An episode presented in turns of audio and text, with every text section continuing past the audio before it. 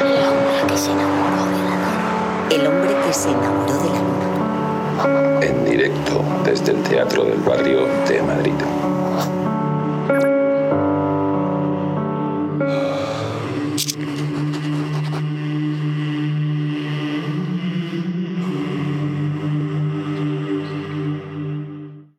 Bien pinta, qué bien pinta el Teatro del Barrio hoy en esta edición lunera, edición 330, en la sintonía de M21 Radio, la radio del Ayuntamiento de Madrid. Tramo central donde volvemos a paladear unos minutos de radio con un invitado que nos va a deslumbrar porque su vida no puede dejar de interesarnos, de dejarnos perplejos por cómo asume, con qué dignidad, con qué respeto y con qué valor asume su día a día en el trabajo. Y por eso hoy recibimos con este ah, maravilloso aplauso al gran fotoperiodista Manu Bravo.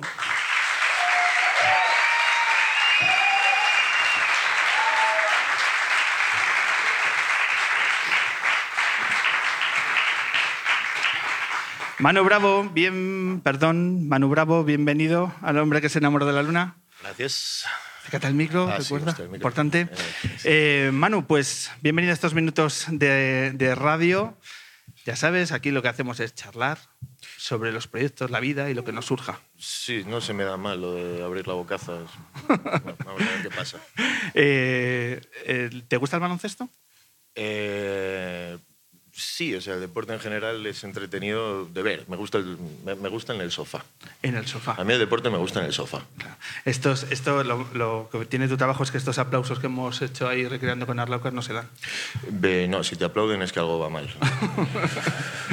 Oye, en los momentos que estás ahí en, en primera línea, ahí cubriendo los conflictos, las guerras, eh, ¿da tiempo? ¿Tú ves que la gente le da tiempo a seguir los resultados de la Champions, del fútbol? Y yo te voy a decir que puedo parar la guerra si juega el Sporting. y esto es una realidad. O sea. Perdón, perdón, perdón. Usted. Eh, sí, sí. eh, O sea, el sí, Sporting hay nos que da estar tiempo, atento. Nos da tiempo. Eh, a mí, el, claro, a mí el fútbol no me gusta, me gusta el Sporting, que son Que dos son cosas, cosas diferentes. diferentes, ¿no? Exactamente. Y tú puedes estar ahí en, en Siria y decir, hostia, que ha hecho el Sporting que jugaba hoy a las Es- 5 en el Molinón. Eh, Es que ha cambiado mucho esto de- del Internet. O sea, es decir, estar en el frente y tener el, el telefonito. Es decir, no, no sería la primera vez que casi me matan por estar haciendo el tonto con el WhatsApp. ¿sabes? ¿Ah, sí? No, no, es coña. Eh, pero sí, o sea, cambia mucho. Y si juega el Sporting, por lo menos miro el resultado. Esto es cierto. Debo ser el único subnormal. pero- ¿Qué, qué, qué otras válvulas de escape en ti y en la gente que te rodea eh, hay cuando se está en un lugar tan impactante como es primera línea y en un Pues tengo bastante compañeros alcohólicos, yo también. Eh, no. Eh, no, pues las válvulas de escape al final yo creo que, que- que lo que hacemos es eh, tratar de vivir intensamente cuando, cuando no estamos... O sea, ya, ya es intenso cuando estamos ahí, pero tratar de, de disfrutar bastante de la vida, quiero decir. Es, es- es una buena excusa para, para hacer el gañán. Siempre estás con tus proyectos, con, con tus viajes. ¿Cuál ha sido el, el último eh, viaje? ¿Dónde has estado los últimos meses? Pues eh, en los dos últimos meses he estado en Bulgaria, Ucrania, eh, en, Berlín viendo a mi hermano y en Siria. Y en Siria. ¿En Siria has llegado de, hace cuándo? De Siria he llegado hace una semana, diez días o algo así. ¿Cuánto tiempo has estado allí? Eh, no, ahora poco, he estado como diez días eh, esta vez. Ha sido un, un trabajo breve. Eh, ¿En cuántas ocasiones has estado en Siria eh, cubriendo, En Siria he estado... cubriendo la guerra? Pues estuve desde que empezó la guerra. Yo creo que no se puede contar en ocasiones porque básicamente lo que, lo que he estado es durante bastantes meses, en 2012-13, y la última vez que entré en 2013, que ya tenía, pues eh, yo creo que dos o tres colegas secuestrados, eh, decidí que yo no iba a entrar más en ese país porque, bueno, pues porque básicamente dos secuestros en una carrera no quedan muy bien. No, Uf, con- ¿sabes? con uno es suficiente, Con el, con el primero ya me vale. Bueno, también fue una detención, que era un gobierno legal, es cierto. Perdona, se- eh, claro, ellos dijeron que era de- detención, que no era secuestro. Eh, eh, Hablamos hombre, del suceso del, eh, esto- del secuestro en, en el año 2011. En Libia, En- ¿no? en Obviamente Libia. a mí me detiene un ejército. me- Claro. o sea, yo, soy hasta, yo voy hasta juicio. que Es muy guay estar ahí en la jaula.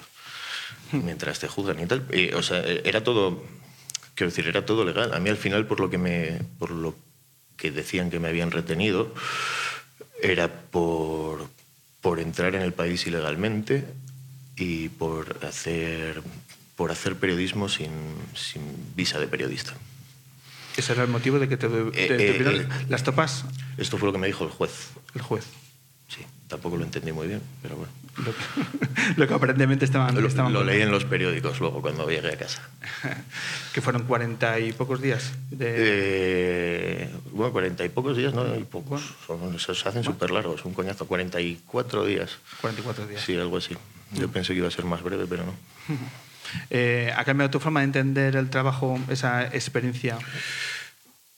Eh, yo creo que sí. Esto hay un, hay un fotógrafo británico que se llama McCullin, eh, Steve McCullin, y, y este pavo dice, y yo me lo apunto, que es, o sea, fotografiar el dolor de otras personas sin entender el dolor de esas personas es, eh, es complicado y esto es lo que vamos haciendo casi siempre. Cuando nosotros pasamos por este tipo de putaditas, yo creo que sí, o sea, yo creo que empatizo más con, con las personas. También te puedo decir que como fue la primera guerra grande que cubrí, eh, no entiendo el trabajo sin, sin que me pase esto. Básicamente empecé, nada, la primera en la frente. Uno asume son lo- que son los riesgos que, supone pisar esos, esos terrenos, esos países.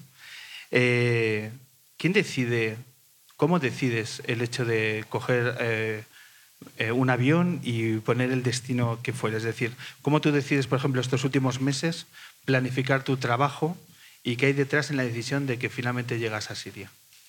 Bueno, detrás de la decisión de llegar a Siria esta última vez, lo que hay es un encargo de- del Wall Street Journal y obviamente...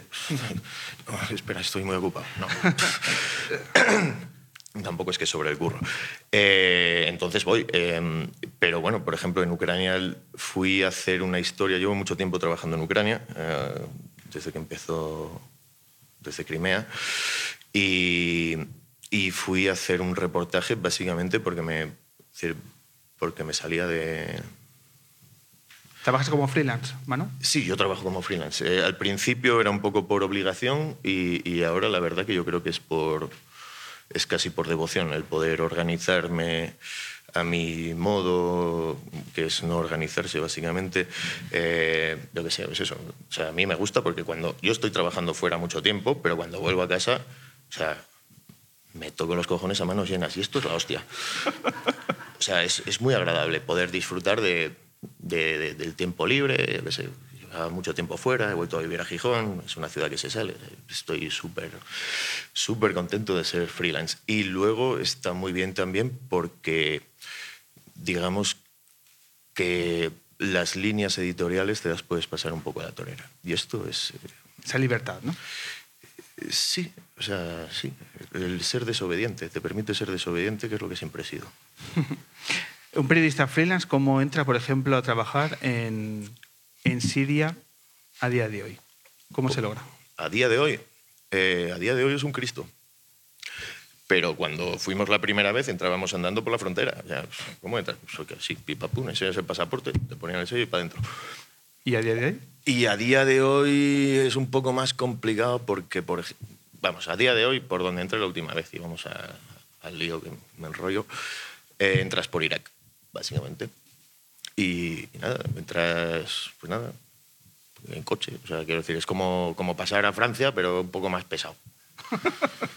y, y un poco más pesado porque te paran. Ahora Francia entras ahí, pero era como eso. Pero los periodistas os ponen una atención eh, más sensible que a cualquier otra persona que esté pasando ese puesto. a los blancos en general. decir. Son, pero esto no lo hacemos nosotros, esto lo hacen ellos, ¿sabes? O sea, se piensan que como eres blanco eres especial, pues, pues para adentro. Pero, pero no, es un coñazo, tienes que pedir mogollón de permisos, papeles, la hostia, para aquí, para allá, fotocopias, una mierda. Sí, o sea, es, es muy pesado, es como, o sea, que no vengo aquí a matar al presidente. O sea, soy- el único en este país que no viene a matar al presidente. tío. O sea, y si fuera a hacerlo no lo iba a decir en el puerto fronterizo, además. ¿no? Exactamente. Eh, ¿Cuánto tiempo lleva todo ese papeleo? O sea, ¿cuánto tiempo antes tienes que empezar a organizar eh, el viaje? Un, o sea, un tiemping, tampoco, tampoco mucho, pero vamos, va, cuando, cuando lo empecé, yo a mí me llamaron de, de viernes y el martes estaba entrando. Ah, sí. Pero tienes, tiene, o sea, son como cuatro o cinco días de pedir, el, yo qué sé, mandar ahí que si la tarjeta de prensa, que si no sé qué, que si tal, que luego la tarjeta de prensa es trucha, o sea, es como... claro, esto, esto es una... Claro, tú sabes la cantidad de... de- ¿Cómo se llama esto? De, de tarjetas de prensa que te puedes bajar de internet, a lo loco. Y, y ya está. Y el pasaporte y que coincida, por lo menos que coincida la cara. Y, y, por ejemplo, eh, el- las cuestiones de logística más primarias, el, el alojamiento, eh, el desplazarse por el país, eh, ¿cómo lo haces? Esto es un poco Dios proveerá. Eh, o sea, depende, por ejemplo, si depende mucho, pero si estás haciendo un seguimiento con, con los soldados y estás normalmente, que, que es lo que los freelance solemos hacer más, porque paga el ejército, es así, duermes con ellos, comes con ellos y, y estás con ellos. Eh, y bueno, pues un poco donde toca. Ahora, por ejemplo, pues estábamos en, un- en una base que tienen las, ¿cómo se llaman ahora? Son un Cristo, Syrian Democratic Forces. Eh, y estábamos ahí en una base que era un, campo de petróleo antiguo al lado de, al lado de, de Bagús, que es el último pueblo que le queda al Estado Islámico. Bueno, al lado, cerquita. Y nada, te apañas y moverte en coche y, joder, pues un poco... O sea, depende un poco de la situación. La verdad que las guerras tienen sus particularidades, pero yo me acuerdo en Libia, por ejemplo, lo único que hacíamos era parar al primer coche que llevaba una metralleta ahí en la pick-up, era, eh, ¿vas para el frente? Sí, ¿puedo? O tira para adentro. Eh, y era el paraíso del freelance. O sea, yo creo, no sé cuánto dinero me gasté, pero debió de ser, yo qué sé, 100 euros en cuatro meses que estuve por ahí. Era un BlaBlaCar en primera línea de... Joder, íbamos en helicóptero gratis, tío. En helicóptero. Sí. Era la hostia. Eh, y a nivel de seguros, ¿estáis amparados ante cualquier...? ¿Perdone? Esos son los grandes. Los, ¿cuál, cuál es la letra no pequeña? O sea, los riesgos que asuma un freelance eh, entrando y pisando estos terrenos, eh, donde se ve, porque es un deterioro, al fin y al cabo, de, de la, del periodista, el hecho de que finalmente estáis trabajando. Perdéis independencia, pero perdéis todo tipo Vamos de yo, por mejoras, ejemplo, si, ¿no? estoy, si estoy en encargo para... Yo trabajo muy poco para medios españoles, eh, lo cual me parece perfecto. Eh, sí, hay una diferencia sustancial en, en la cantidad de dinero que ganamos y en lo que te cuidan unos y los otros, pero vamos, yo voy con, con AP, con el Wall Street Journal, lo que sea, y, y esta gente obviamente tiene unos seguros. De hecho, yo creo que las aseguradoras son las que están jodiendo las coberturas de todo esto. Porque al final, para que el- los seguros no suban, a nosotros cada vez nos, nos echan más para atrás. Eh, Pero bueno, y esta gente te pone el seguro. Luego, si no, está Reporteros Sin Fronteras, que trabaja con una agencia canadiense que hacen. Es como seguros para chiflaos. ¿Vale? Es como que te quieres ir a tirar de las cataratas del Niágara, estos te hacen un seguro. Que quieres ir a Siria, esto también te hacen un seguro. Te cura hasta los dientes, es la hostia. Eh, y te lo pagas tú de tu bolsillo. ¿Hay periodistas españoles trabajando para medios españoles ahora mismo en Siria? Ahora mismo, que yo sepa, el único periodista que está es eh, J.M. López, eh, un fotógrafo de la leche. Y, y aquí, no, aquí no se vende ni leches. O sea, aquí, aquí a la gente le importa, lo único que le importa es el fútbol y Cataluña, parece ser. Y el resto es la nada, ¿no? Sí, sí, no, no hay más. O sea, ¿Cuánto puede, por ejemplo, un, un periodista en esa situación, eh, que, cuánto ponen en valor? Es decir, ¿cuánto os pagan por una fotografía? Ya no digo los grandes medios con los que afortunadamente estás trabajando, pero un medio español, ¿cuánto podría pagar por unas fotografías hechas en esos terrenos? Mira, yo no lo sé porque, como te digo, no trabajo mucho, pero sé que hay compañeros que por una nota desde Alepo les han pagado como 50 pavos o algo así. Y estamos hablando, se dice el pecado, pero no el pecador, aunque, y estamos hablando de medios, medios potentes. Y, o sea, 50 pavos desde Alepo es como... Que luego también, esto, esto también es para reñir al compañero. ¿Por qué lo vendes? porque no quedan más cojones también. Pero, y, y esto es lamentable, porque al final, es decir, si me van a pagar 50 pavos por una nota, ¿qué esfuerzo le voy a poner yo a la nota? Menos de lo justo. Eh, Por 50 pavos. Cojones, tío. No lo sé. Bueno, y, y esto es eh, el, el- el estado de, de- de las cosas en, aquí. Joder, qué serios. Eh, para eh, desmatizar un poco, si, si es que es posible, eh, hay, hay momentos eh, ahí en el, en el frente donde, imagino que como mecanismo de defensa, ¿no? Porque en algún momento eh, la, la mente de las personas tiene que evadirse de esa realidad, de ese día a día. ¿Recuerdas momentos de emoción, de, de- de partirte de risa, Pero de pasa- decir de que... pasarlo teta. de O sea, de pasarlo teta. Yo Venga, me- comparte algún, algún momento así. sueltas en el frente y me lo paso teta. Eh, hostia, pues yo me acuerdo una vez en Siria, precisamente con, con López, y era el asalto, el asalto a una escuela de infantería. Y, coño, hostia, estaba- nos estaba cayendo la del pulpo, la verdad. Mi madre. Y llevábamos ahí no sé cuánto tiempo, y, ah, hostias, morteros, tal.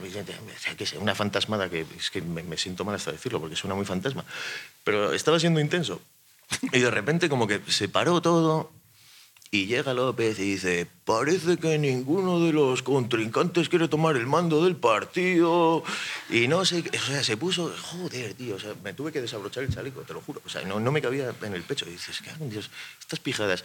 Y claro, obviamente, cualquier tontería que te haga soltar los nervios que estás ahí agarrando, viene, viene bien. Y sí, no sé, o sea, si al final es como, yo es lo que digo, o sea, es como estar en el instituto pirando clase.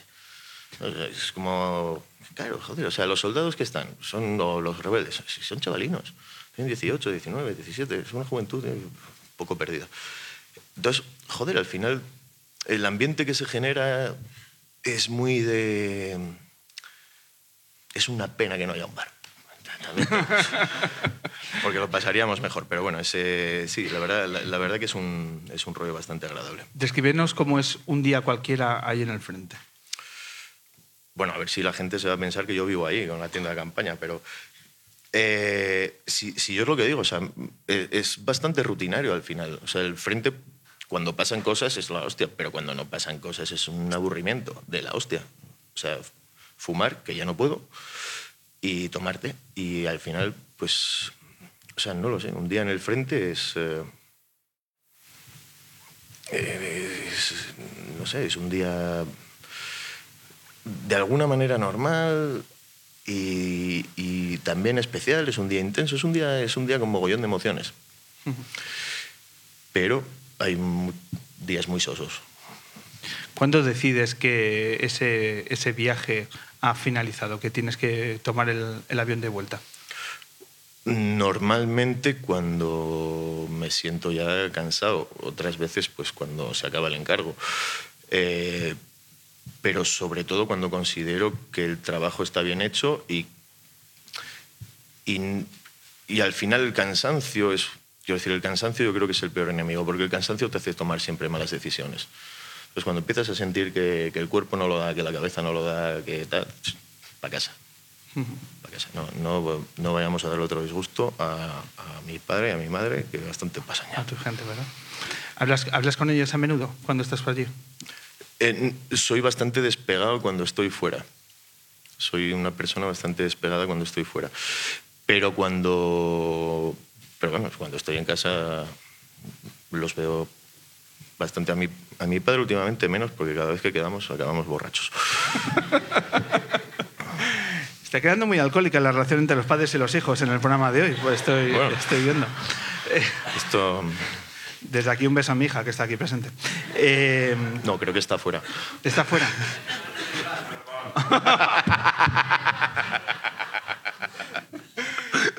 Hemos cerrado el círculo, compañeros. ¿Qué es más difícil? eh, ¿Tomar el avión para. O sea, el, el ejercicio de, de ir o de regresar? Volver. A nivel mental, ¿qué es más difícil? Volver siempre. ¿Por qué? Vol- Eh, a ver, yo lo que digo es que cuando. O sea, es- la vida se transforma en algo muy sencillo cuando tú lo que tienes que hacer es sobrevivir y mandar fotos a tiempo. Y no existe nada más. Cuando llegas aquí, que si el alquiler, que si la luz, que si no sé qué, que si este que se queja, que cajón Dios de vicio, que ir a tomar por culo. O sea, yo básicamente cuando vuelvo me meto en, me meto en la cueva una temporada tranquila y, me, cuesta, me cuesta aterrizar porque luego también tienes... est- no lo sé, igual también esto es un poco el, el síndrome Pérez Reverte, que te parece todo el mundo gilipollas, que se quejan de nada. Sí, ¿no? Esto pasa, eh, joder. de La psicología lo está analizando como tal, ¿no? y, y- y- y- hostia, esto, joder, es, es, es un poco complicado, porque luego también, o sea, hay veces que, que, hostia, que te cuesta un poco volver a integrarte en, en, en la sociedad. Es como ser, es como ser bipolar, joder, o sea, es que, y, y esto cuesta, ser bipolar no es, no es fácil, creo. Eh, Es otro trabajo en sí mismo, ¿no? Eh, siguientes viajes, eh, ¿tienes ya puesta agenda? Hostia, tengo unas ganas de estar en mi casa más de 15 días seguidos, tío, o sea... ¿Te vas para Gijón? Eh, Sí, me habéis sacado de allí, cabrones. Eh, no, el siguiente, tengo un proyecto ahí ahora con eh, para hacer la foto fija de un, de un documental de Hernancín eh, sobre. hostia, esto- esto- vamos a darle una vuelta de tuerca. Mujeres refugiadas rohingya violadas. Eh, entonces tengo que ir allá a Bangladesh un poquito a hacer. Creo, creo que es Bangladesh. En cuanto me sacas de. Oriente Medio me vuelvo. Me parece todo el mapa igual. Ok, pues ahí estaremos siguiendo, siguiendo tu, tu trabajo. Eh, absolutamente recomendable. Todos aquellos que hayan conocido, que entiendo que serán pocos, porque todo el mundo que eh, le apasiona el mundo de la fotografía y del periodismo, Manu Bravo es absolutamente un referente. Y, y que si hay más gente que despierta nuevas miradas en el mundo gracias a esta entrevista a través de tu fotografía, estos minutos de radio habrán sido algo más que útiles. Eh, por ello, mil gracias, Manu, por Gracias acercar a esas vosotros, ha realidades. sido divertido. Ha sido divertido y, y para nosotros inolvidable. Muchísimas gracias, Manu Bravo. Gracias a ti.